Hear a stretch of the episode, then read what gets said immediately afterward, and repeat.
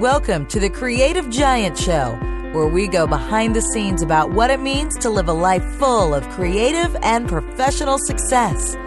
Creative giants are talented, renaissance souls with a compassion fueled bias towards action. Now, here is your host, Charlie Gilkey. Hey everybody, this is Charlie Gilkey from Productive Flourishing, and I'm really excited today because I'm on the horn with Jeffrey Davis from Tracking Wonder, and we have an interesting discussion that we want to have around, well, basically how not to be an idea thief. Um, the, the core of this conversation is about um, influence attribution and the public common of ideas. Um, we'll talk a little bit about that. So I'm Charlie Gilkey from Productive Flourishing. To make a long story very, very short, I help people start finishing the stuff that matters. Work with so many different thought leaders and entrepreneurs and creatives that are really creating good stuff in the public common of ideas. And so there's some challenges that happen that, you know, I'm really interested to talk to Jeffrey about. Jeffrey, go ahead and plug yourself. Sure. I'm Jeffrey Davis with Tracking Wonder, and I help business artists, creatives, and authors ultimately shape their captivating stories, whether that's in books, their brand identities, um, other projects and programs. So uh, Charlie and I share a lot of uh, mental bandwidth, and uh, and we seem to just you know have this direct connection sometimes without even talking. So I'm very excited to unpack some of those direct connections in this conversation about about influence and about uh, thievery, intentionally, artistically, unconsciously, and more. Yeah and this is one of those times where I get to like say, did I did I borrow or steal that from Jeffrey, or did we co-create that together, or how did that come about? So it's on record this time, so I don't have to I don't have to be wondering in the middle of drafting or, or speaking an idea. That's right. Alrighty, That's right. so I guess here's here's basically the setup we are swimming in a pool of ideas, whether we want to talk about Wikipedia, whether we want to talk about the academic institution as is, whether we want to talk about the news, the blogosphere. We live in this sea of ideas that we swim in. And some of us corral those ideas and serve them up in different ways. Um, and that wouldn't necessarily be a problem, except for the fact that sometimes what ends up in our bucket isn't necessarily an idea that we came up with or it's somebody else's idea that we're serving up and vice versa. Other people are serving up our ideas.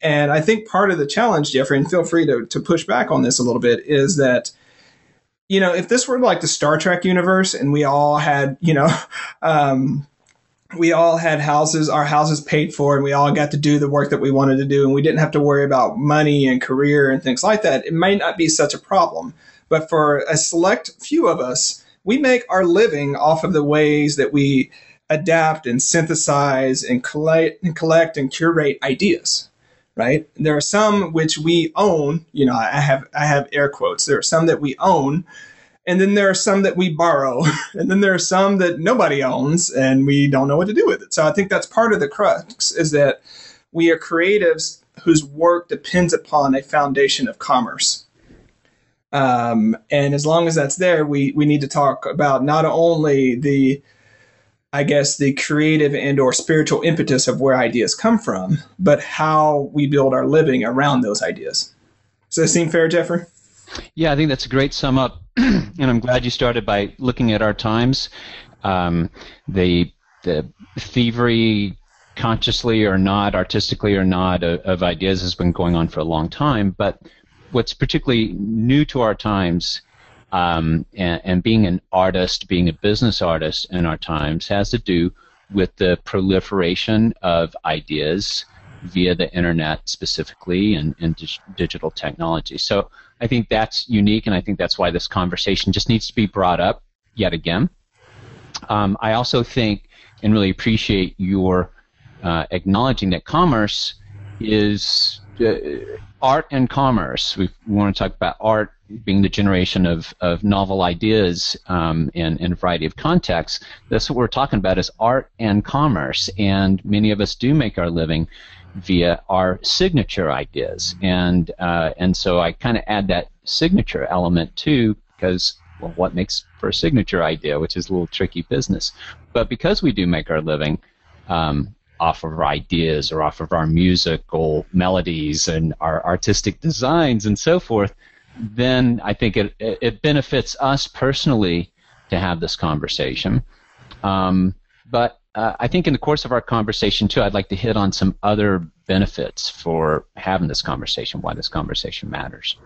Yeah, and what I want to say, and I won't speak for Jeffrey on this one, but I'm not coming to the conversation with a art versus commerce attitude. I, I, the starving artist thing is a complete load of bollocks. That I'm not saying that you know you can either be a creative or you can be commercially you know um, prosperous. I'm not coming to the conversation with that, but we recognize that there are these two dimensions that we live in simultaneously. Sometimes we can get them in alignment, sometimes we can't, uh, but they're not fundamentally two different things. Yeah, yeah. And I think it would help then to just kind of uh, maybe start identifying the best we can um, uh, what what's the problem that that we're even addressing. Um, would that be a helpful place to further the I gave the landscape, so you give the problem. okay, okay. so, so, um, so the problem arises uh, in two, three, or four areas that I think will be of interest to the audience. One is um, in our role as bloggers. Um, there sometimes is a a thievery of ideas, in in in taking somebody's ideas and putting it in a blog or another piece of writing without attribution. Uh, also as teachers and consultants. We may be teaching an idea, we may be consulting with an idea and presenting it as our own when it's actually someone else's signature idea. And again, the signature element, we know that tons of little ideas float in the air, but what makes for a signature idea, a unique spin, a unique synthesis, unique angle and combination? Um, let's see, what's the other um, role maybe that's it. Is uh, writers, consultants, teachers. Um, that's the that's the problem we're trying to address. And specifically, when we when we steal somebody's ideas and present it as our own without attribution, without attributing where we actually got the idea. Now, this is tricky, murky business, and Charlie and I could wax philosophical for three hours alone just on the nature of the Tao of influence, but we're not going to do that. We're going to assume that we all understand that ideas float around and it's, you know, the mind's tricky, the memory's tricky. We know all that. But let's talk about okay, here's a defined problem that we do, sometimes knowingly and sometimes borderline unknowingly, take other people's ideas and don't give accurate attribution. Is that a fair summary of the problem? Yeah, I, I, think that's, and you know, though both Jeffrey and I have taught, you know, in the academic institutions in different ways, we definitely don't want to come from this from like the that cold sort of slapping your hand plagiarism point of view, right? Plagiarism is such a bad word, and even when we were talking about, you know, when we are going through our, our pre-jam sort of warm up for this, um, I was more hesitant to call, to mention stealing and things like that because that loads the question in such a way that I think you, it, it inhibits the conversation, right? Because you know there's an ethical framework here, and Jeffrey's like, Charlie, this isn't going to be philosophy, and I'm like, I, I know it's not going to be philosophy, but what we want to say is like we want to open it, we want to come from this from an abundant space. I mean, I know it's weird that we're talking about stealing, and at the same time, we're, we're approaching this from the position of like we want to take the best steps we can to honor the work of other people both because it's what what's the generous and right thing to do, but also because it's a reciprocity here. We want others to do the same for us, right? That's that's really where I want to want, make sure that we're talking about this from. And so, you know, Jeffrey talked about the different contexts that we come as as artists or as you know um, writers, as business leaders, you know, um, teachers. But let's take a step back and think about how ideas come to be, right? Because there are different ways in which we're in we're swimming in the sea.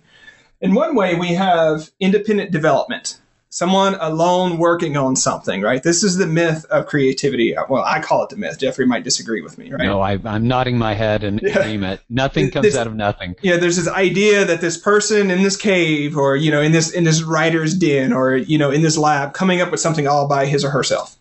That's independent development.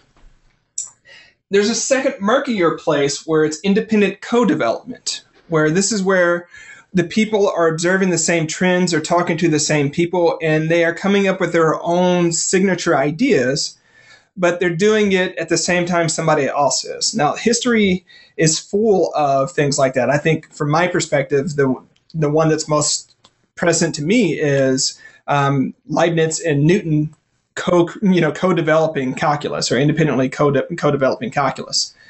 Um, they were talking to the same people, same problem, same sort of time. You they lived not too far away from each other, and boom, two versions of calculus that were conceptually very similar came about at the same time. That's what I would like to call independent co-development. Then there's a third category of co-creative development. Now, this is the I think the most troubling one in the sense that um, it's the one that's most sneaky. We don't recognize when we're in co-creative um, development, um, and I think this is part of the, part of the world we live in now. Co-creative development is when you're talking to the same people, you're jamming on something, but you're looking at the problem in slightly different ways, or maybe you're reading different sources, or maybe you're everybody's reading Seth Godin, and Seth Godin says something that generates you know lateral ideas, and boom, people co-create what seems to be the same solution, maybe with different language, because you know we're in a marketing game as well. And then lastly, and this is the one that I was I was hesitant to to to call stealing, but it's when there's the the theft of somebody else's idea. There's an idea that's out there, you know where it came from, and you deliberately use that without giving credit to the person or organization or the source that you got it from.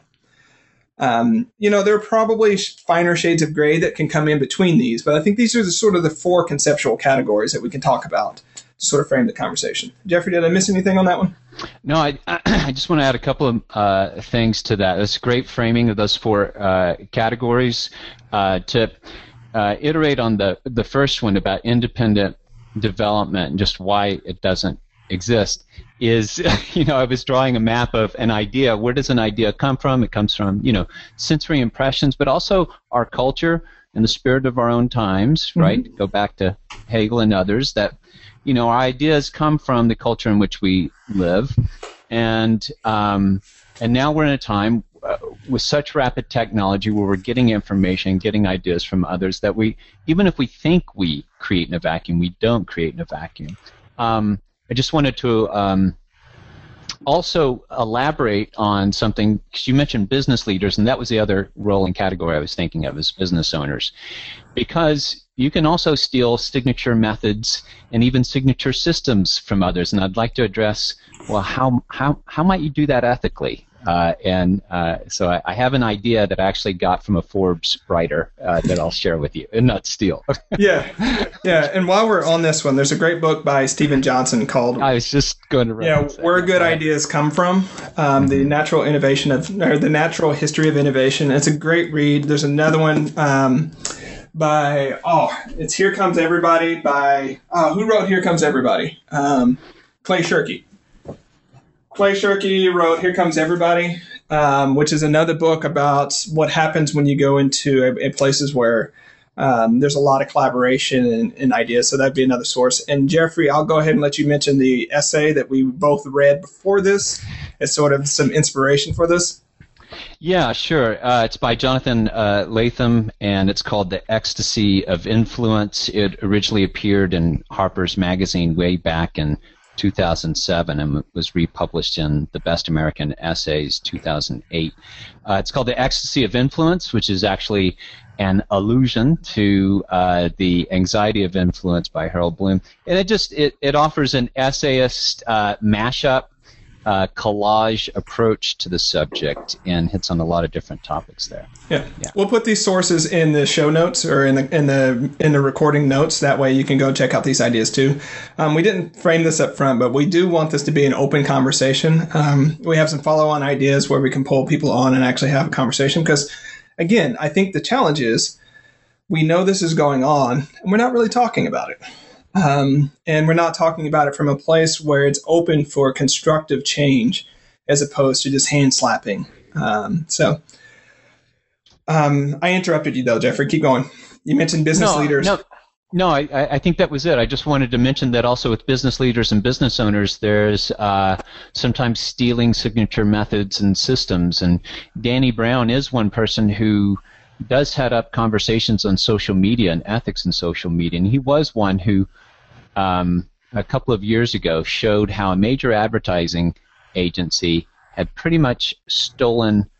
It was so obvious, blatantly stolen the whole structure, premise, idea of another independent video, and without any attribution. And the Greek chorus was all over the place in terms of whether or not that was ethical, appropriate, or if it's just you know dog eat dog sort of world and so forth. So I just wanted to mention that area too. Yeah. So um, so that's kind of where we're headed, Charlie, and I think that's really good framing. I did want to add one more thing about why it matters. You mentioned, you know, us. It's important for us ourselves in terms of preserving um, what is ours.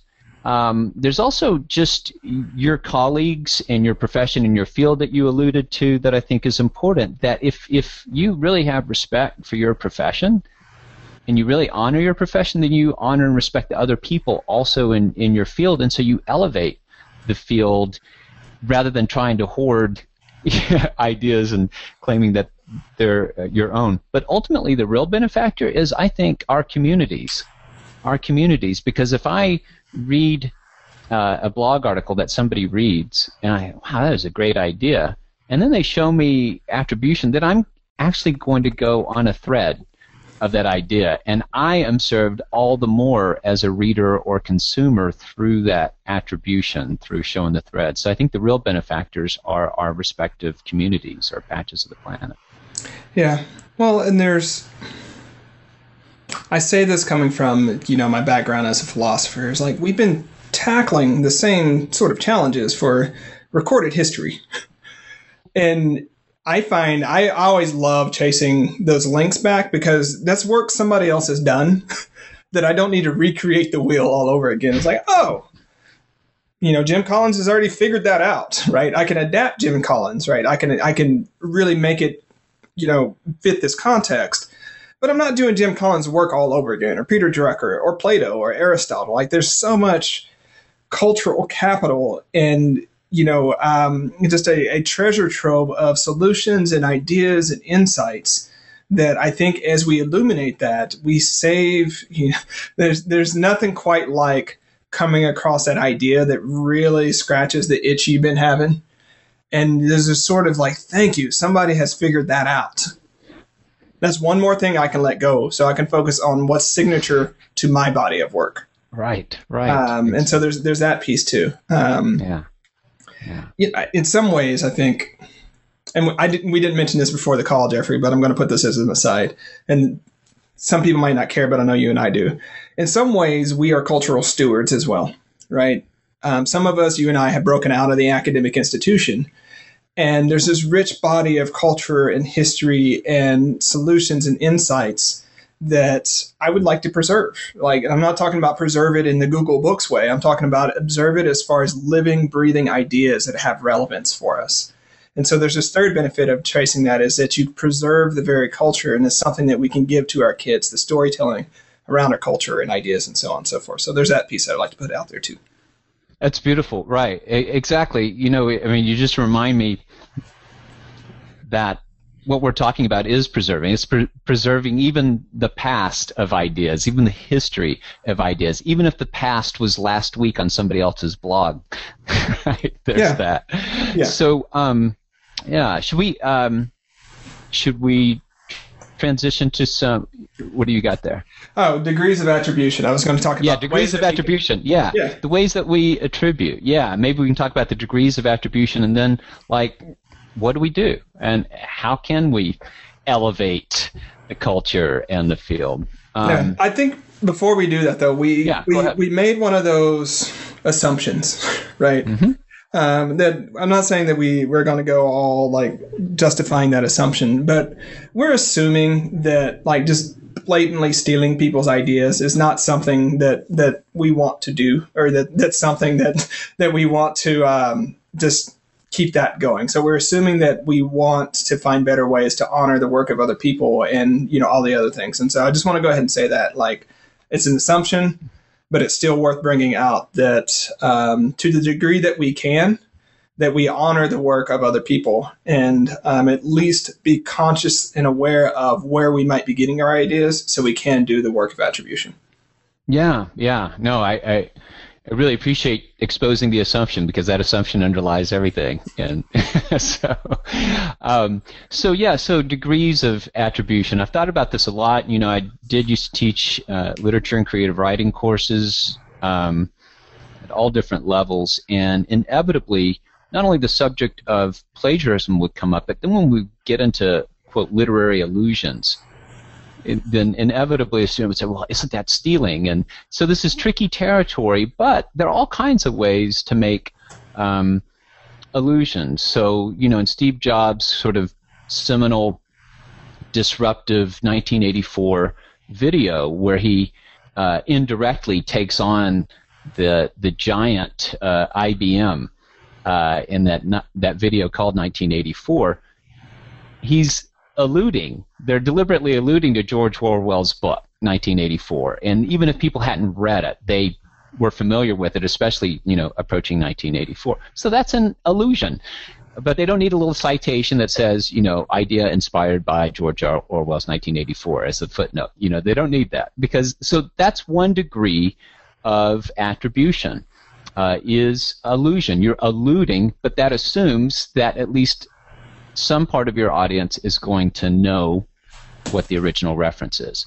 So, um, uh, so that's one playful way, actually, to preserve the culture. I want to write a little booklet called uh, "After the Ecstasy, the Wonder," and I don't know if you know what that alludes to, but it alludes to um, a book by Jack Kornfield called "After the Ecstasy, the Laundry."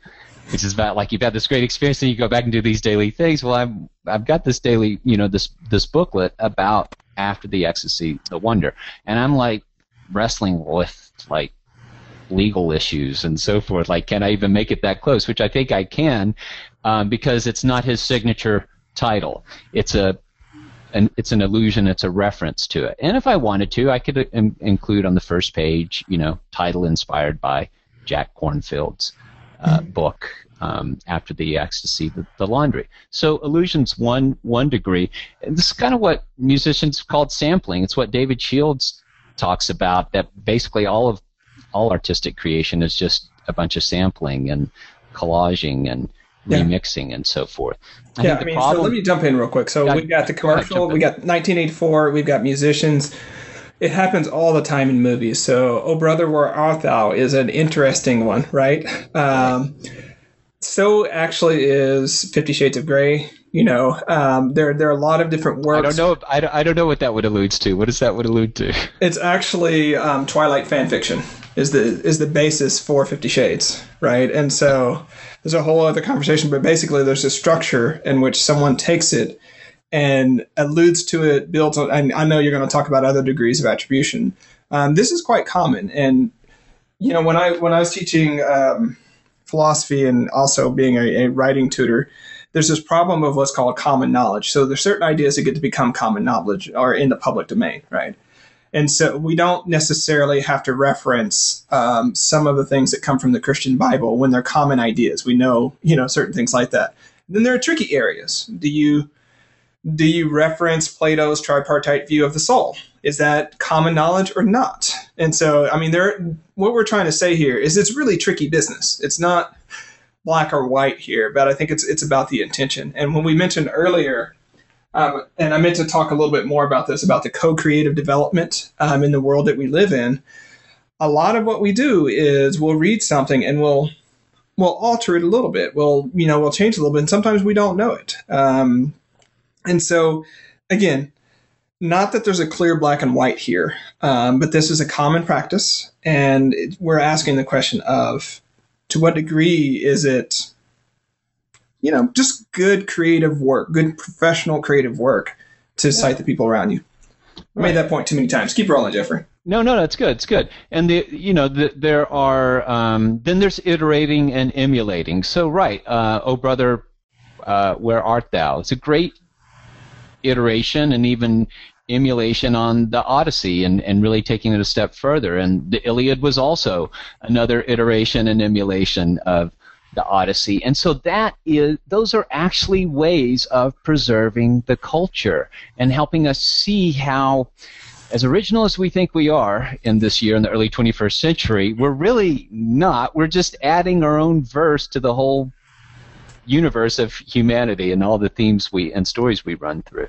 So that can be a playful way is to take what somebody's done, even structurally, and riff on it and play on it, but then even possibly attribute it. You know, make some make some attribution to it. Um, so one. Uh, I did want to say, just very pragmatically, what we can do as bloggers is go back to what was about blogging in the internet 15 years ago and use the hyperlink. I think when you know bloggers are really starting getting their groove around 2004 or 2005 a lot of the political bloggers and the intellectual bloggers were constantly they were blogging every day first and they were constantly cross-referencing each other they were constantly in conversation constantly debating each other and i miss that facet of blogging mm-hmm. and the part that's different now about the blogosphere than 10 years ago is actually the commerce.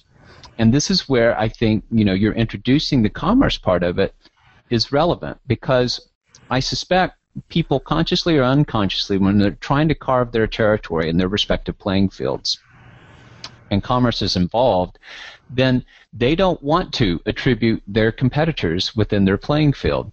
And so, if we could see it more generously as a conversation of ideas, and that there's enough room in the playing field, if you're good at playing, there's enough room in the playing field for you to reference even your competitors and even treat them as idea collaborators, mm-hmm. uh, then you are operating from abundance, to use your word. You are operating from generosity as opposed to hoarding. Yeah. Um, so show yeah. your threads. That's kind of the phrase I was I thought of um, in in prep for this jam is show your threads. Or what yeah. Jen Louden, because I do want to reference somebody else who's been in this conversation who actually started this jam for us is Jen Louden. Uh, Jen brought this up uh, last year, and I jumped right in and said, Yes, this is really bothering me, how people steal ideas and use them as their own and so forth. And she wrote a great, great piece about claim your lineage, mm-hmm. uh, which which is a way to honor your tradition, honor your field, elevate your field, but claim your lineage was her way of saying it as well. But hyperlink is just such an easy way to engage in conversation outside of you, just yourself. Yeah, I think actually Jennifer's um, Jen Loud, who I love to death, that's actually a good case for independent co-development when you think about it, Jeff, because we've been talking about this since like 2000, like late 2012 when we started talking about this. Like, you know, we should probably talk about that at some point. That's right. And so finally, you know, we got on the horn. It's like, let's do something, and it turned out for us both sitting down and writing essays was not going to happen. So this is what you get instead. So yeah, I mean, we we had been talking about that. Then Jennifer wrote it, and then I mean, this is what happens, right? This is a it's it's a common problem here. I do want to temper something though. I don't. I think com- the commercial aspect is one of the reasons why we don't do as many backlinks and pingbacks. I also think the context of 2004 and the proliferation of ideas is really huge because there weren't as many people writing. Like you can right. reasonably read up with most of the prominent bloggers. And I mean, that's back when when like we were first starting to figure out what RSS was and Google Reader was still alive. There was no Twitter, there was no there was no Facebook, there was no LinkedIn, and so the degree to which we were in the flood, the, the sea of information wasn't as big, and so you can see the people swimming in it a lot better. Right now, there's just so much information going on that I mean, I'll, I'll I'm going to get myself in trouble here, Jeffrey, but oh well, that's what we're about. Good, good. Yeah. One is I don't read as much of other people's blogs as I used to. Right? Don't have the time. There's so many. Um, the second is there was a while. Hmm, I'm going to be very cautious here.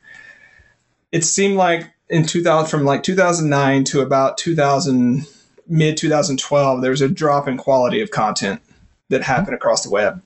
And I was just guilty of myself, right? Because we started figuring out the craft of blogging and started figuring out all of the best practices. And I think in some degrees, the art of writing and conversation suffered. Mm-hmm. And I think we're seeing an uptrend. Again, I'm hopeful that that trend is changing. Um, but I, I, think we'd have to put those as far as landscape items goes. It's not just the fact that people were making money. There's a lot more information, and information sped up and got faster, which means people didn't tend the art as much as they used to. And so I would I definitely want to put those on the board, right? I, I really appreciate that. I appreciate uh, uh, uh, putting in those those conditions to the conversation. I think you're absolutely right and spot on. I also wanted to uh, reference somebody else too who um, who saved me trying to do something like this. Like when this was really bothering me was a couple of years ago, and it was bothering me so much that um, I um, was was creating some affiliate pages for for a program, and uh, and I used the structure of one of my colleagues' affiliate pages. But before I did so, I actually emailed her and I said, "Is this okay? Uh, can I use the structure of your affiliate page? It wasn't even the content; it was just the structure. It's like taking the structure of somebody's story, and and then I attributed it. I actually put it at the bottom, uh, and she said, "Thank you for doing that," because actually, uh, a, lawyer who was a former client, I think, uh, just stole my website code without any attribution and so forth. So then I was really bothered, and I thought, okay, I've got to, I'm going to come up with some sort of project to raise attention to this. But it turns out that Maria uh, Popova of Brain Pickings has already done it, uh, and a couple of years ago she introduced the Curator's Code, which is a standard. She uh, the subtitle is a standard for honoring attribution of discovery across the web such a nice way to say it. The curator's code, a standard for honoring attribution of discovery across the web. She's got all kinds of guidelines, and would you know that she caught all kinds of flack as, as being elitist for, for suggesting that people should uh, attribute uh, while they discover across the web. But I, I just wanted to offer that example too in showing your threads.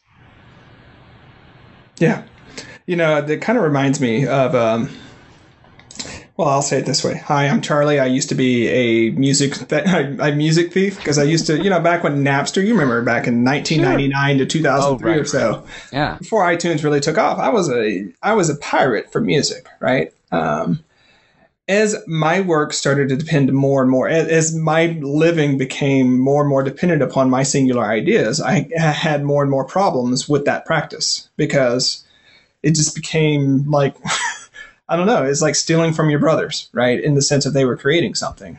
And so, though, you know, one view of Maria's work is that, yeah, it's, it's incredibly like elitist, but I'm like, you know what? I, I think it's honoring the community in the sense of that we're all in this and we're all waking up and putting a lot of time and thought into sharing ideas and for different reasons, but still. Um, and it's just honoring that, you know, and I don't, I'd have to read through why she caught so much flack on that. But anyways. Yeah, yeah, yeah. And you know, uh, uh, I was and still am a research geek. I was the you yeah. know I was the dork who used to get lost in the library stacks for hours, literally, on a trail of pe- other scholars' works cited. The works cited and the bibliographies. That's kind of in a way what we're talking about. So how do we digitally create works cited and bibliographies. Do you create footnotes, which I've actually done in some of my blog pieces, almost comically, and even making fun of my own footnoting? But it is a way uh, when I can't hyperlink. But also something else uh, I started doing is this is where we get into the role of being a teacher and a consultant mm-hmm. is with my programs. Um, with your potential difference and your art mark, I created uh, JPEG works cited a gallery of JPEG works cited. On the sales page. So people could actually see the you know 20 books I would be referencing and, and citing, even if they didn't want to take the program. Well, they could you know follow my trail. Mm-hmm. And so mm-hmm. that was just that's just a con- uh, a new development that I've thought of that just seems responsible because again, not just responsible ethically, but even responsible to my community. So they can follow the trail that I've been on. Yeah on that same note, um, I think what it is, and I've worked on this myself, is tempering the urge to go from draft to publish. right? And I I know we're all busy and we're all doing things and trying to ship things, but you know, right before you hit publish or right you know as you're going through there, just taking a step and saying, where might I have gotten these ideas from? Right? Um, whose work does this sound similar to? And then spending a little time to go back and actually find that work. Hey, I got this from Jeffrey. I read this post a few years ago, and I know that requires a lot of you know effort and sort of pausing and discipline to do that. um, but it's also just being very intentional about the work that you create and in going above the going above and beyond this call not to steal but actively going and seeing whose work you can shine the light on too because that's one of the things i get really excited about is like not only do i get to write this great piece or you know this piece that i think matters i get to show somebody else's work that matters too that's right exactly you put it in conversation which is you know, hundreds of years ago, it's what Montaigne and other essayists were doing. They would bring in other thinkers in the conversation, and that's what you're doing. You're bringing others into the conversation. Yeah. Um, you know, we don't have the little uh, index card systems for writing down our notes anymore, but we do have Evernote, which is just a great way, great free program at one level uh, that anybody can download. Evernote.com and use it as a way to keep track of your online discoveries. And then, just as you said, Charlie, which is brilliant, just you know, pause before you hit submit. Uh, and check your Evernote files and see if you could attribute uh, some of the po- possible influences of your own brilliant ideas. Yeah, and while we're on that, and this wasn't on Jeffrey's list, but this is also using the social web in the way that that's available is you've got services like Goodreads that is a great place to go and either preserve quotes for in the public commons so other people can see that if you're reading things it's an incredible service to go through there not only is it convenient for you because you get to keep up with your own library it's also a great way to do that and you know back in the day i say back in the day it's not that long ago there used to be like delicious and some of those social bookmarking sites and they never really caught on for some people but i miss them in the sense that you know, that was a great way. I read this, I'm going to share, I'm going to read this. And so you can think of your Twitter stream or your Facebook or Google Plus stream as a way of honoring that as well and sharing and putting it forward. Um, normally, we think in terms of just you know either idea discovery or self promotion or conversation, but there's also this aspect of you can find some of Jeffrey's great work and push it out in the stream and say, "Hey guys, I, you know this was a great idea," And I would say that at least if down the road you end up borrowing that idea unintentionally, at least you shared, you know, the source down the stream. So it's, you know, that person got the light shone, light shown on them during that period of time. That's a really, that's a great point, Charlie, that goes back to your sense of abundance and generosity. I think generosity, being generous with our ideas is so important. While still maintaining our own self-interest and self-preservation. Otherwise, we'll burn out. Um, but I think that generosity of spirit is so important. I attended a a panel yesterday on book marketing, and I was reminded how tight. I'm, I'm going to get myself in trouble, but I was reminded how tight writers can be. How how we can be very closed in and keep everything close to our chest and protect it because we feel like somebody's going to steal our one baby of, of a book. And um, and so if they could see, I was I, w- I was so wanting to speak, but I just had to keep my mouth shut because I was in the audience. And um, but I wanted I wanted them to recognize how being generous via social media and sharing other people's ideas 80% or more of the time would actually do wonders for your book marketing. Yeah. Yeah. There was a um, in Michael Bungay Stanier's book End Malaria. Mm. I hmm. think it was Kevin Kelly that wrote about what you actually want is for people to snatch that idea and share it before you do because if and I've said this in the past if you're an artist, if you're a consultant, if you're a coach, if you're a writer, and one person can steal your idea and ruin your career, guess what? You were never really a writer or an artist or a coach or a con- I mean, if, if, if, all it no, takes is one true. person to snatch that idea and there's your entire career, that's not much of a career, guys. Like, yeah, no, it, that's a very good point. I think um, who is it, Chris uh, Chris Anderson of Wired, pretty much said the same thing too, uh, and he you know, he often will crowdsource his ideas when they're in vitro, more or less. And he even said, if somebody else was smart enough and quick enough to take my idea, then maybe it just really wasn't my idea to begin with. I thought, wow, that's a very comfortable, generous place to be in. But we can find our own middle ground uh, with this. There was, um, I wanted to uh, bring one more topic in about uh, for for businesses, and I cannot find the source. And I just read it a week or two ago, right after you and I planned to have this jam, and I so I can't believe I can't find it. I thought I could Google. What was the concept? Because I probably read it. Again. So it's in Forbes. It's in Forbes magazine. It was basically, and it had steal in the title. It was basically how to steal ideas ethically. It was something to that effect. It was just like so right on topic. Um, but his approach was, his take was, yes, businesses do steal from each other. Um, where he thinks it's just derivative, even to use your third category, is derivative is when um, a business in one field steals a system or a method from a business in another field. And he cites uh, one computer company stealing the whole packaging approach, the whole delight based packaging approach of Apple. How they try to make that theirs. Um, and it just didn't work because it really wasn't coming from the integrity of that computer company the way it does come from the integrity of Apple.